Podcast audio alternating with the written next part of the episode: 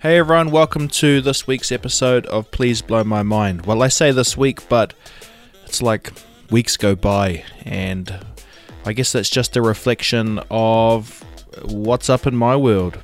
Busy, busy, uh, good busy. And I guess, um, yeah, let's hold on that point for a second. We've got the busyness, we've got the stress, and this podcast is a bit of. Uh, a bit of an exploration into that. So, just to give you a bit of feedback on, or not really a feedback, an update on where I'm at. Uh, currently studying, um, and that's a weird thing to say because I'm 40 years old and I'm studying, and I've got family and bills, and those things don't always line up, but we push forward anyway. And um, what I wanted to share in this podcast is uh, a presentation that I gave to um, my study group, my class that I'm in. So I won't go into too much detail, but uh, Professor Grant Schofield is a big influence on my um, journey into study and just my journey in general. I think uh, he's awesome, actually, and he's been a big staple in my podcasting journey as well. Um, kind of sharing his story and being open to kind of not settling for the standard and pushing, you know, as I say, that that the journey out, um, explore, exploring. Yeah. So, so this presentation is on stress, and this is one that I recorded as I gave it to the class and had to research it. And I think it's really interesting. We talk about acute and chronic stress, which is, as you will hear, uh, quite similar, but the differences are where the kind of gains and losses are made. So, hope you enjoy this. Um, Thanks again to everyone who supports on Patreon. Uh, probably you're all sticking in there because I'm not producing as much content as I once did, but hopefully the content is awesome and you're enjoying it. And uh, yeah, if you want to support me on Patreon, patreon.com forward slash please blow my mind. And with all that said, let's uh, let's kick into this podcast with um, me and you talking about stress and acute stress and the dangers of chronic stress. Before I start, um, I named it Let's Talk About Stress, but I almost called it Let's Talk About Stress Baby, you know, like a salt and pepper. Yeah. But then I realized I'm 40 and everyone else is probably going to laugh at me. So I was going to try and dig myself a hole. Let's talk about stress, baby, and then relate salt and pepper to like opposites like yin and yang, and that is like the parasympathetic and sympathetic nervous system. And I'm happy I've said that, and I haven't not yeah, got that in my. Um, Thanks, Grant. I'm, I'm, really just talking to you. Okay, I'll um, kick off here. So yeah, what is stress? I think um, this presentation or this exploration, and it truly is an explora- uh, exploration. I'm on a journey, and uh, there's plenty of holes in my thinking, which is why I'm here with everyone else to try and um, fill those gaps and learn more. But effectively, um, a big thing that I've analyzed is that we're really awesome at telling us why we're not happy or, you know, that you're stressed, but no one bothers to kind of break it down. So I guess right at the top, uh, you'll hear a lot of these two categories acute stress and chronic stress. And I'll hopefully um, do a mixture of trying to explain to you what uh, kind of is in everyday terms, but also between Grant and I, we can um, dive a bit more deeper into, you know, the the medical terms. So, just on a side note, um, before we get into my two little diagrams here, I have a particular interest in kind of Pacific Island uh, breathing techniques. I'm um, Cook Island and Kiwi, so you know, when the world says Western culture is uh, making us sad, I'm like, uh, well, there's plenty of good things to celebrate that. But also on the Pacific side, they've got a raft of problems too that's not always talked about. So I find myself in the middle trying to explore what does it mean. And one of the things I'm keen to do with my research with Grant is like, let's take these breathing techniques that most of us wouldn't think about Maori Pacific breathing techniques. If we think about breathing techniques, it's maybe through a a um, a yoga lens or something that comes from the east, but I'm confident that we are closer to home. Uh, we have our breathing techniques which prepared us for stress, and so I probably won't go too much into that, but we'll dive a little bit into that at the end. I looked up the word for stress in Cook Island and I couldn't find one, which I thought was an interesting thing because they haven't dared name something as something like stress, like you can put it into one name. The word I found, which was closest, maybe was um, this word matakutaku. And um, as you can see here, it's not just one, but it's many. It's a state of worry, anxiety, fear, apprehension, and trepidation. So I thought that was interesting because that's a pretty good analysis of stress, and uh, it's definitely more than one thing. Acute stress. Okay, so that's. I want you to think about stress, and I'm trying to think about stress as it's not a good or bad thing. It's a. It's a. It's like everything else. There's a balance here, um, and even in this little diagram, you know, it's like a yin and yang balance. So acute stress, like a new challenge, like a short-term stress. All right, that we can that we can deal with, something that we can feel good at the end because we've completed it. And if you see the examples on the left, an athletic competition, a presentation, maybe like an acute stress like I'm in now, trying to uh, swim a little bit, uh, lifting heavy weights, intermittent fasting, uh, running your sprints. You know, these are designed to be activated and turned off. And um, I think the point here that I've explored and um, I've had plenty of chats with Grant and stuff about is that it's crucial. It's actually crucial for mental and physical well-being. And I'll go a little bit into um, why that I is. Yes, and all of those. Well, we talk about all of those as providing a. Um, the, the sort of physiological word is a hormetic response. Absolutely. That, that, that, an adaptation to that. Yep, um, and we'll kind of dive into that that third layer that Grant has just um, uh, talked about homeostasis, which is well, what are you if you're not stressed? Um, and I don't mean just how you feel, how your body might be able to be measured. Uh, you might be in like a, a homeostasis or homeostatic um, zone. Uh, so, just a side note before we carry on this chap here, uh, it's always someone old school who did something. This endocrinologist, Hans Selye, he, um, if you Google stress, you, you start coming up with a um, this chap pops up, but he's kind of well known for this thing called general adaptation syndrome. And um, I, yeah, what I thought was interesting, and probably it's only interesting because I don't really know uh, academia that well yet, but he wasn't even looking for stress, he was looking for something else. And it just happened that one of the tests that he did, um, as you can see here, uh, found out that stimulated something else. And yeah, I'm happy to provide this and we can have a little read through. But the point was, is the quote that I liked, I wanted to share in the next slide is that we all have stress and only the dead have no stress. So that's kind of a good reminder that, you know, we're under the pump and um, it's not all, all bad. Well, I mean, and it's easier to think about that in other ways. It's like, like there's stress that you don't even know about, right? So yeah. Absolutely. The stress from gravity. Yeah. Yeah. yeah. yeah. You know, like, if you take away that stress from gravity, and you can do that by going out into space, um, then you basically unadapt to the point where you can't cope with gravity. Yeah. Effectively, within the actually, you know, have a period of time where you've you've lost bone mass and muscle mass, and you may not ever get it back. I don't. And I think yeah, they don't put cardio things in space anymore. They give them like simulated weights, right? Because it's not enough. You have to push against something.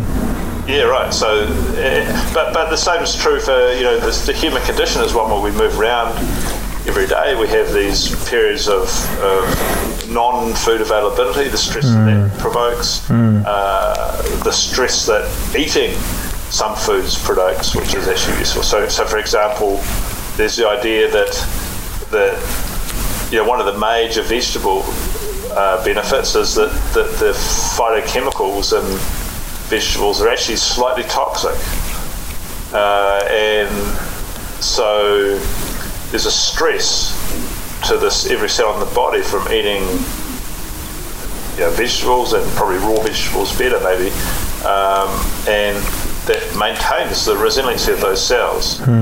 Uh, and if you had those things in even higher quantities, actually might be toxic. Um, same is true for exercise. Small amounts good, large amount maybe not. You can't adapt to it. Hmm. And, and, just also on your point like, on scientists discovering stuff that they weren't even expecting to look for. I mean, that's just typical, isn't it? So, you know, you, you know, expect that in your own studies. You go out looking for one thing and you find something that you didn't even know about. That's mm. cool. Mm. Um, so, just that general adaptation syndrome, uh, I thought, thought the little slide on the left was quite interesting. So, uh, they start outlining kind of like this three stage process. You know, that rule of threes uh, seems to keep coming up everywhere you look. Um, just probably another little caveat. There's a rule of threes that, uh, like SAS or you know high level uh, people that have to do extremely hard jobs go by, and their, their rule of three is uh, uh, three weeks without food, three days without water, and three minutes without air. And so I'll loop back around to air at the end, but there is this kind of three. There's always like threes or whatever that that means. So uh, the first stage is like the alarm stage, or you know the observation that hey something's not right here, and there's this cascade of events that um, happens. Um, and in this kind of um, GAS um, framework, that stage uh, prepares the body for the fight or flight response. Then you go into it, the stage of resistance, right? So the um, and uh, yeah, I'll show you a diagram later, but it talks through this idea that you have to go to a stage of exhaustion, and then there's this negative feedback loop that happens that puts you back into a kind of calm state. So, um, probably don't want to spend too much time on this. I just thought it's interesting that we're into 2021, yet this random dude discovered this kind of conversation in 1936. I mean, it's not cool. And, depending on the discipline, it's a pretty it's a pretty normal thing, like an exercise. This is a thing. Absolutely. Um, and mental health, it's not a thing. Um, so this is the kind of stages, and Grant mentioned homeostasis before. So I think it's nicely uh, just diagrammed here. You know, just a flat state, and even in and out. Um, and you might imagine the alarm stage. You know, someone swerves in traffic, or you know, um, the internet's not working. Something to kind of start triggering you. Then you go through this resistance stage, or like a, an area to try and solve it, right? And then the exhaustion stage, which you might, um, I, I, guess, I don't quite know what that means, but I thought you can only go for so long and then something else has to take over, um, which might just be kind of reverting back to, okay, we've given the short term fight or flight here. Uh, but let me move on and we'll kind of revisit this. So we'll just spend a couple minutes like in this homeostasis. It's something that I hadn't really thought about. I thought of and, and kind of um, looked into a lot around, um, I guess, parasympathetic or sympathetic, and you know, trying to learn, you know, the fight or flight or fight or flee. Hey, just as a like a little um, question to everyone out in our group, we all know fight or flight or fight or flee. Does anyone know the opposite? And digest. Yeah, awesome. And I think that's um, cool because I not it normally takes um, you know people I've asked a few seconds to be like yeah what is that so just the fact that we're able to kind of trigger um, the fight flight fear um, right off the cuff you know rest and digest or rest and repair it's it's called as well which I think is um, you know pretty revealing if you actually listen to those names so um, as you can see here Homeostasis is the ability to maintain a relatively stable internal state. Um, I take these things really literally when I read them and try and understand them. Found this little diagram here just right, too cold, too hot. And um, actually, that's physically, you can measure that with your temperature. Um, and I'll kind of go into a little bit more uh, going down into the presentation that you know, you can actively get yourself out of this homeostasis, like um, purposefully put an acute stress in that explores those. You know, the ice bath is one of those, the sauna is one of those, and everything I relayed earlier with, um, you know, going to the gym and all that good stuff. Um, yeah, and then there's a few examples. I built an ice bath and I started throwing my friends in it, including myself. You'll see a little bit of tape on two of those pictures. Um, won't spam everyone too much, but been exploring um, helping people sleep better by having this tape that goes around the mouth called Myo tape, and um, just started selling that. So, yeah, more work to be done there, but the idea is we're mouth breathing all night, and it's bad news for a number of reasons. But we'll stick to this.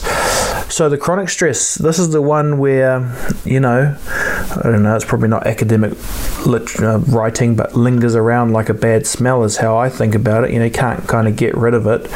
Um, so what is it? You know, it's what's those things that just you can't overcome. You know, you've actually got to change the, the, drive to work, the annoying boss, the bad work schedule, difficult spouse, poor sleeping habits, negative friends. You know, you're you kind of trapped in this environment.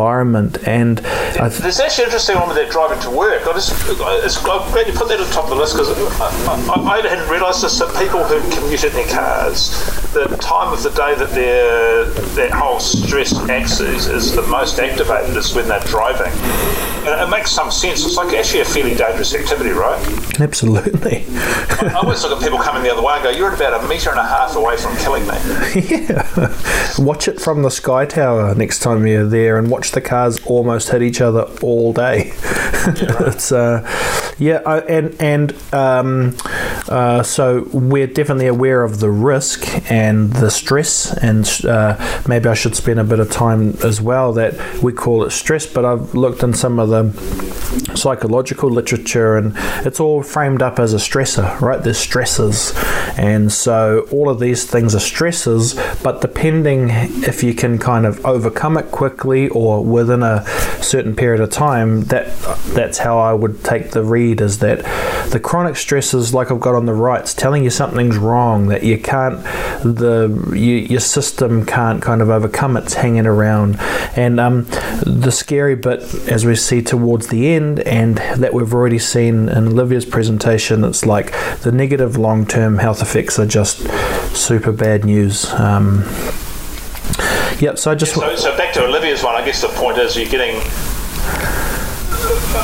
You know, this chronic stress and, and, connecting the biology with her thing, the problem is with that is that you're getting this um, this glutamate constantly produced. Yeah. Um, and then it gets and then it dumbs down the receptor, so it gets overproduced even more. Then it starts flooding out into the general um, cytoplasm and uh, becomes excitotoxic, which causes more neurons to die and therefore reduce re- release more glutamate. So so you very quickly go once you get into this chronic stress state, you very quickly go into a state that, that is a downward spiral. Mm. Um, and it, I think that why Will's work is so important in this is that, that yes, diet uh, particularly is highly remedial and actually highly preventative as well. It, it, it's not you're not going to eat your way out of uh, chronic stress on your just with diet. You're going to actually have to do something. It, it's, it's, highly useful. Um, and might be a cause of the problem in the first place, but there's likely to be other issues here mm. that need resolving as well. Is that fair, Will? Oh, absolutely. And one thing I keep thinking is there's no magic bullet. There might be three or four things that are attacking you at the same time. So we've talked about, you know, um, the whole GABA thing and um, glutam- glutamate, but yep.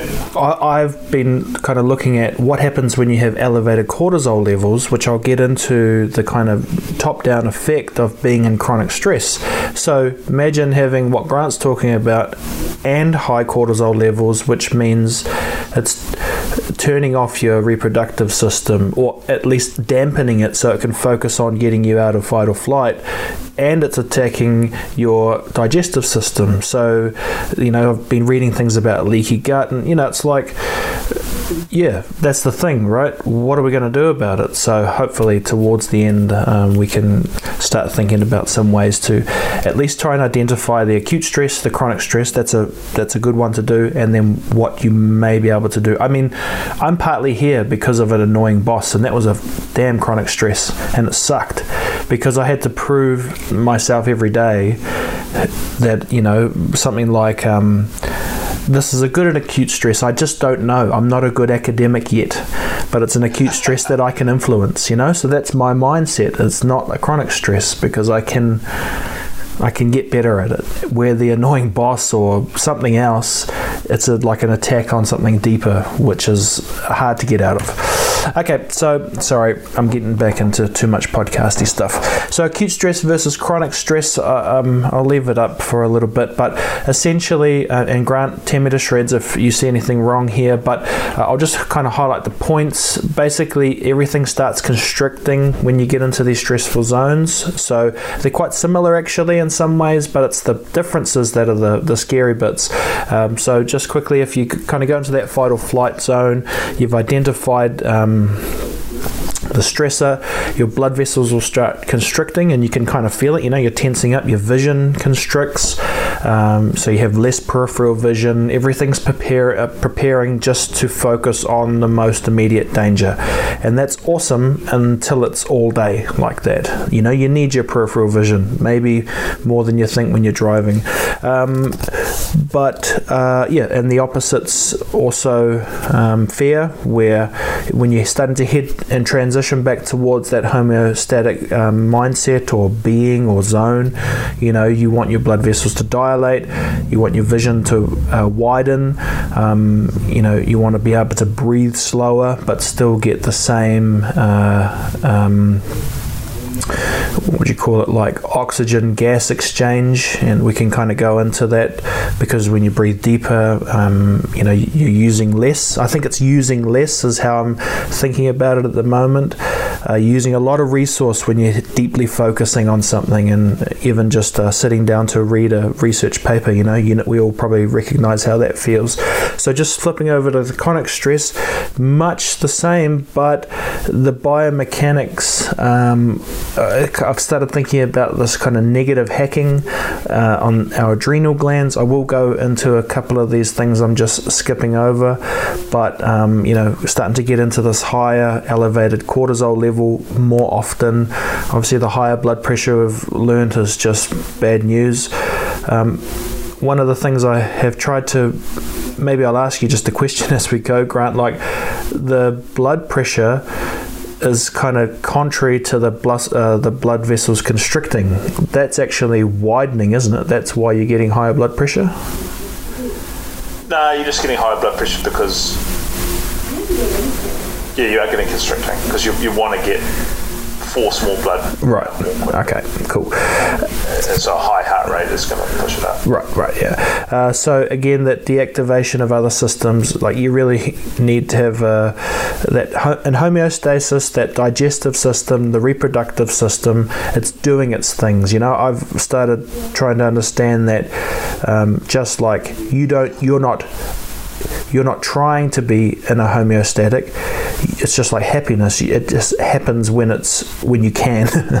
So um, to get there you know you need to be um, more calm. And in a chronic stress you're less calm you're less rested you're probably having poorer sleep.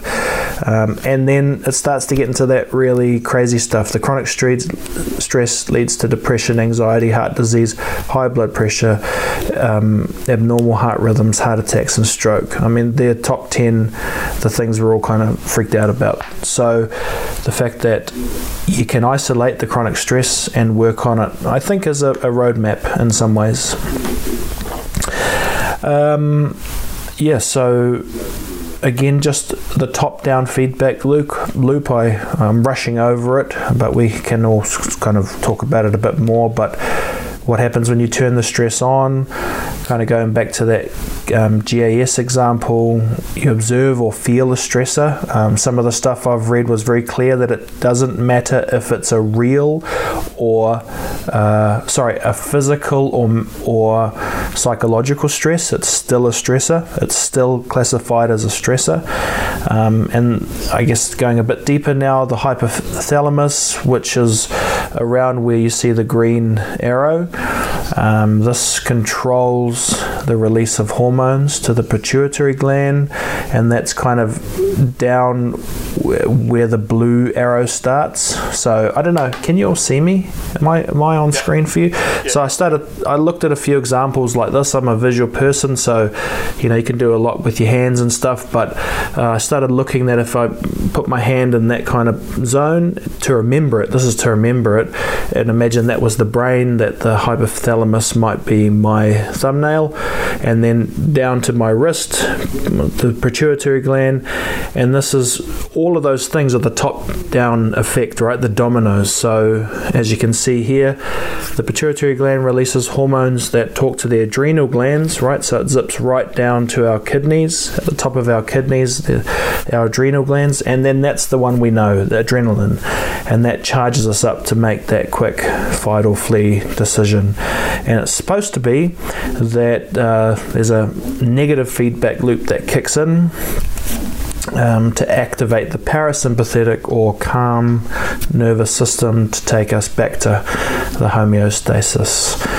And then uh, what have I got here? But if we can't turn stress off, we see that one too, which when I first looked at it, I was like, that's exactly the same but there are some key differences, and I'm hoping Grant might be able to help me break these down. I didn't like seeing this brain damage thing over here, but there seems to be something where um, you see the introduction of uh, adrenaline and cortisol and you know inflammatory. That's what keeps coming up. Yeah, yeah so chronic stress is inflammatory. Chronic stress has numerous pathways for damaging your brain. Um, the, the, tr- the trouble is that you get acute st- acute stress actually makes your brain stronger. Hmm. So we don't expose our say young people to much acute stress, so they don't get that benefit. Then we expose them to chronic stress, which gives them which weakens the whole structure. So you've got you know, every which way you look, uh, particularly our young people. Um, you don't get don't get the sort of natural biology of, of repeated um, acute stress and therefore benefiting, you know, getting too hot, getting too cold, getting um, having to having to you know run from here to there, having to eat foods that stimulate the system to push stress on it, to to, to you know getting having to, having to you know, run away from someone quickly, mm. um, you know, sort out a few wild animals. That, that doesn't happen, so you don't get any benefit from that, but you get all this chronic stress. Um, and, and yeah, the brain's just damaged. End of story.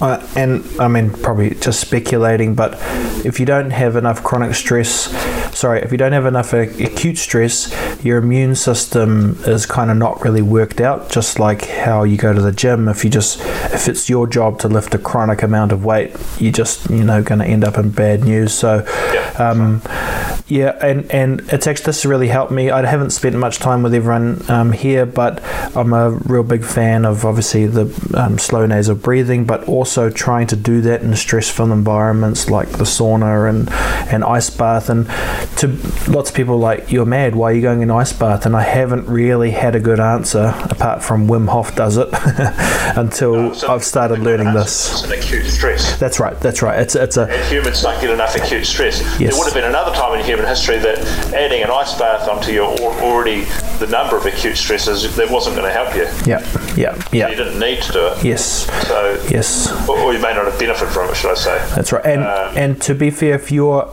really anxious or in a bad um, um, mental or physical state, uh, just jumping in an ice bath probably wouldn't be good for you. But if you practice being calm in it, then there's this kind of stress buffering um, effect, which, um, yeah, I think is not what I'll focus on here, but I really was happy to find these, you know, the immune cells when you look at the normal stress response that actually that's how we're keeping ourselves. Um, yeah, and uh, Grant, you talked about fasting too as an awesome acute stress.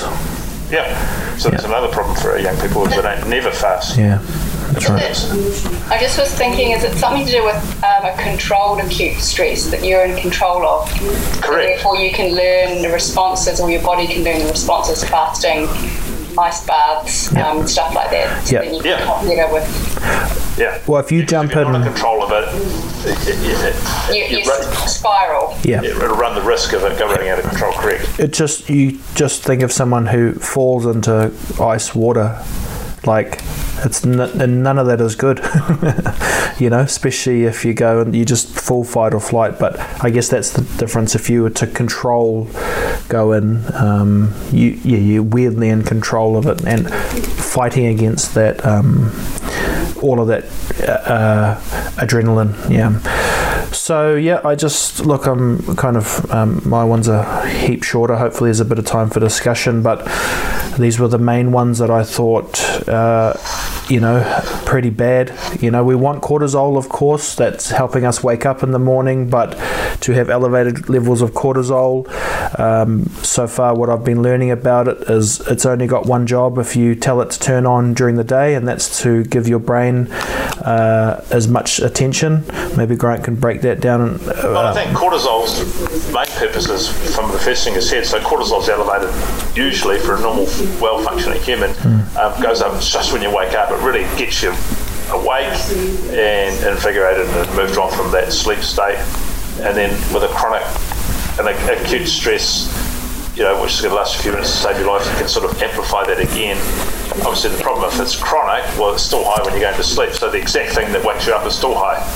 So that's not going to end well, is it? Yeah. Um, so, so that's the problem with cortisol is it, it needs to fluctuate uh, with the circadian rhythm as its main function. And so when you when you interfere with that by being chronically stressed, that's bad. And I mean, the other ones here are just um, obviously words on screen, and we've seen them, but uh, I just try and remind myself that less chronic stress, less of this stuff, especially like, you know. Uh, so um, migraines are interesting with that glutamate hypothesis that I meant to mention that.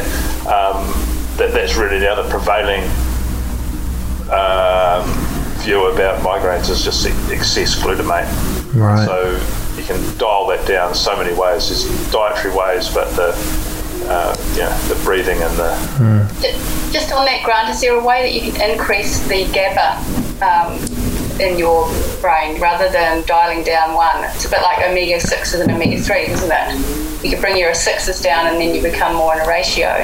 Can you do Yeah, the I mean, yeah, uh, you, you sort of need them both to work together because because you need glutamate to be in the right Yeah, proportions to make GABA in yeah. the right proportions. So they, they, they automatically one evens out, the other one evens Okay. out. You can, but well, yeah, there is a way you can you can have heaps of booze.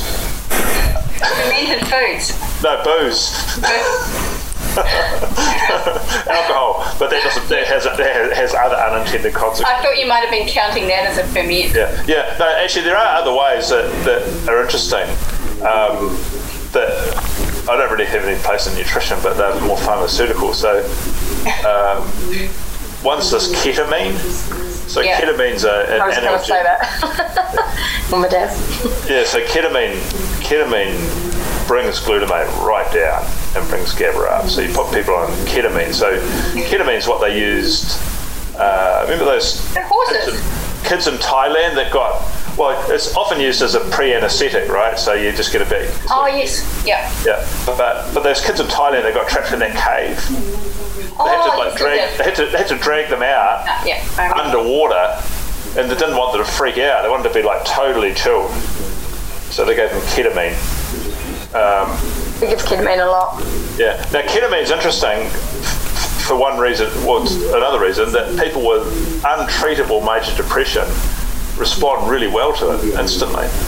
Um, in, in more subclinical doses, which is an interesting thing. um, there's similar um, but illegal pharmaceuticals that have a similar effect and act on other parts of the brain as well, like uh, magic mushrooms and uh, MDMA and uh, psilocybin, which is the active ingredient of those magic mushrooms, and various other LSD and other hallucinogenics taken subclinically actually seem to do the same thing. And, and all of those are actually, there's quite a bit of research in the US about all of those things as um, feasible treatments for, for depression. Uh, certainly ketamine is used in chronic pain. People who have chronic pain, there's a, a, a, portion of them who are put on ketamine for five days, which is reasonably debilitating, as you can imagine. Um, but it sorts their chronic pain out forever. Uh, no one knows why. So, so the, those are all things that bring GABA way up. Um, but when GABA's way up, you're pretty chilled. You're not really up to much, as, as the ketamine illustrates, uh, Debbie. Okay, so it's not a good solution then. Well, it could be. You know, like it could be in some cases, and I, I actually even think that uh, what's that? There's a pharmaceutical company in West Auckland, Douglas, Douglas Pharmaceuticals. They're actually doing quite a big trial on uh, ketamine at the moment. The trouble is, there's not that much money in it. I, I just thought it was something. There was something to do with epilepsy as well. Yes. so yeah, yeah, as well. Yeah, same thing. Because epilepsy is a really a problem of excess glutamate often. Okay. So. Yeah, I'm just draw. I'm just sort of putting things together in my brain. Yeah. In my own way. Yeah. Now, this, this whole glutamate way of thinking about things it gives you, it makes you able to understand the nutrition stuff quite well, but um, also gives you um, what I think what's so frightfully interesting about it. It gives you an insight across a whole bunch of um, neuro psychological, neurodegenerative, neuropsychiatric conditions that you wouldn't have otherwise had. So that's from migraines to epilepsy to, to you know to Parkinson's and MS to to, to uh, Alzheimer's to depression and anxiety to mm. uh, head trauma and traumatic brain injury. You, you, you know, you're seeing some similar pathways, but for very different reasons, uh, which is is really interesting. Well, and a little bit confusing because you see all these words keep popping up. So maybe like um, maybe I'll skip this one because I you know had a few final thoughts, but I wanted to just spend a couple minutes just talking about uh, where most of my um, research and uh, interest is, which is how breathing can um, do more than just you know run in automatic. Um, so basically, if you you know, and it won't be a shock to um, everyone, but more than not, lots of people don't um, understand that you can obviously take over manual control of it, and that if you breathe in a um, certain rhythms, you get um, different outcomes. And again, like that. Uh, like these systems, so uh, I guess just give, just to give you um, quick synopsis or quick overview, uh, you've got like uh, the Tumo or the Wim Hof breathing, which is really focusing on the air in and what happens when you take air in and just release the air. Um, every time you breathe in, you uh, expand your your chest cavity and make the heart slightly bigger, lets a little bit more blood through, um, and you know, like we're reading and and feeling when we're stressed, um, our blood our heart's going faster, um, our blood pressure's going up. So, what's the Wim Hof? What does it look like? Yeah, yeah. Well, it's more on the inhale. So hyperventilating. Um, the the um, the monks. I've seen stuff where they do this and they can keep themselves hot and warm. You know, even so, in, so in basically that, that's actually up the. That, that's right, that's right. And so um, that's kind of celebrated in the modern world, you know, that's a very popular breathing technique. So the opposite to that is the literal, literal opposite. It's the slowing down of the breathing to somewhere in the rate of four to ten breaths a minute. That's the, the area that I'm um, really interested in. Specifically, around five breaths seems to be this kind of um, homeostatic. Uh, and you breathe through your nose, right? That, that's right. Yeah, well, yeah, yeah. I'm, I'm really focused on the nasal breathing um, for well for a couple of reasons. One, because it's a filter.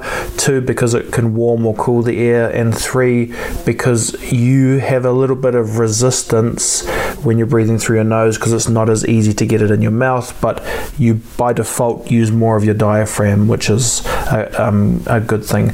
So, But everyone who's sitting here right now is probably, if they've got their trusty Garmin on, will know that you can see that you're breathing about 13 or 14 times a minute. Right? Yeah, and um, I've seen some studies where people are up to 18 to 20. So, you know, we're kind of in this mild form of fight or flight all day. Uh, so, yeah, if you're bringing that right down. But, but the kind of bit I wanted to end on is uh, one thing that was really annoying me about breathing is I'd keep hearing these things about uh, longer exhales induce calm. And I, like everything, I'm like, why? Why? I, I didn't understand it. So I'm kind of not ready to share the stuff that I've been f- finding because I want to run it through Grant first. But effectively, it's around that diaphragm. Uh, and its interaction on the heart. So, breathing in, diaphragm moves down, heart gently expands, lets more blood through. Breathe out, diaphragm moves up, gently squeezes the heart. The heart starts uh, forcing more blood through. The feedback loop happens to the brain to say slow down. And so, when you breathe in, let's say five seconds in your nose and 10 seconds out, you are going to be manually overriding um, to lower your heart rate and like I've got here, uh, you will have uh, um, you, you're able to influence your autonomic system or to Yeah, bring so, you. So, so uh, uh, as, we, as we sort of finish up, I think the, the most interesting thing there, Will, is we talk about the autonomic nervous system, the automatic nervous system. We talk about this, the the sympathetic, the fight or flight system, the parasympathetic, the rest and digest or rest and repair, I should like better, um, system. And we think about it as it being out of our control, hmm. but in actual fact, there's there's some historical evidence, and we need to we need to get onto some more anthropologists about this. Well, that humans have historically breathed much more through their nose hmm. and at a slower rate in normal life than modern humans do. Yeah. So we seem to be breathing more through our mouth and more shallowly. And that is more of a hyperventilating type situation, and you, you end up with um, getting rid of more CO2, and that, provides its own problems. But you basically end up putting yourself into a mild chronic, chronic stress situation by doing that. But the opposite is true if you start to learn, because you have to learn it, um, to breathe more gently through your nose, close your mouth, uh, and do it at sort of five, six breaths a minute, it actually comes relatively easy once you practice it. Well, and I've been doing this for a while. Yeah. Uh, then you induce a, a, a rest and repair type situation. So, uh, one of the keys we think to this mental health is actually deactivating that nervous system, and um, that that's just seems to be a, really interesting skill. Uh, the other thing that we were talking about today in preparation for this, Will and I, was that, that there's a, really interesting nutrition thing here. So when you are resting and digesting, then your insulin and glucose response is more normal. When you're fighting or flighting, it's not normal. Now, uh, it's, you can do feeding studies, and people have done these. So, as simple as it sounds, taking three or four slow, deep nasal breaths before you eat your meal has a profound effect on the effects of that meal on your physiology. So, we talk a lot about all the nutrients. Um, but we're not talking about some of the things that affect how those nutrients affect our body, and, and one of them is the, the state our nervous system's in. Uh, and we assume it's automatic, uh, yet it's actually under fairly easy voluntary control. Um, something which most people go through their whole life without ever thinking about. So we're just trying to start thinking about it a bit more. Is that a good good summary of that? Absolutely. I mean, you know, everything's quite compact in there. And talking about the diaphragm's effect on the heart, it also has effect on the digestive tract too. So to to to basically, when you're breathing shallow and in a fight or flight, you're breathing upper chest and fast. So so it looks like you imagine it would. And that's like a horrible breathing technique if you want it for everything to connect. So, you know, the full breath in your nose and feeling your tummy gently open and close, you know, that's a, suggesting the diaphragm is moving up and down as it should. And, and that's doing more. So what's what's your suggestion for people now when they let's be going to finish that, they're going to have a little bit of chat, they're going to go rest, and they're going to go to bed. When they're lying there getting to sleep, what's your suggestion? How do you? Oh, well, do, uh, take over manual mode, but less than you think. Tape your mouth up before you go to sleep, and you'll breathe through your nose. No, no, no, no. That's look. It sounds funny, but it's more funny to sleep with your mouth open all night because you'll you'll be um, you know inducing sleep apnea. You'll probably snore, um, and that's outside of the weight conversation, right? But uh, yeah, just breathing through your nose will breathe uh, will connect you to your diaphragm, and it's like it's pretty much that simple. You'll be you'll be gently breathing in three or four, counting one, two, three, four, five. Oh yeah, if you want to. Hold it for a. Right, Yeah. right, right. But but that was the sleep example. So if you want to manually override and try and get out of that fight or flee, then just um, you know simply watching your clock, breathing in five seconds, breathing out five seconds. Do it through your nose. Put uh, um, if you have an oxygen oxy monitor, put it on, or um, take your blood pressure. You know, five minutes of this type of breathing, um, you'll definitely see a measurable result. So, yeah, that and that will be where I go further down um, in this exploration is to to take it and say, follow, let's follow this through, and um, you'll see a measurable result, which is slow your heart rate, slow lower the blood pressure, get yourself out of that fight or flight, and then um, and yeah, be out of that chronic stress zone.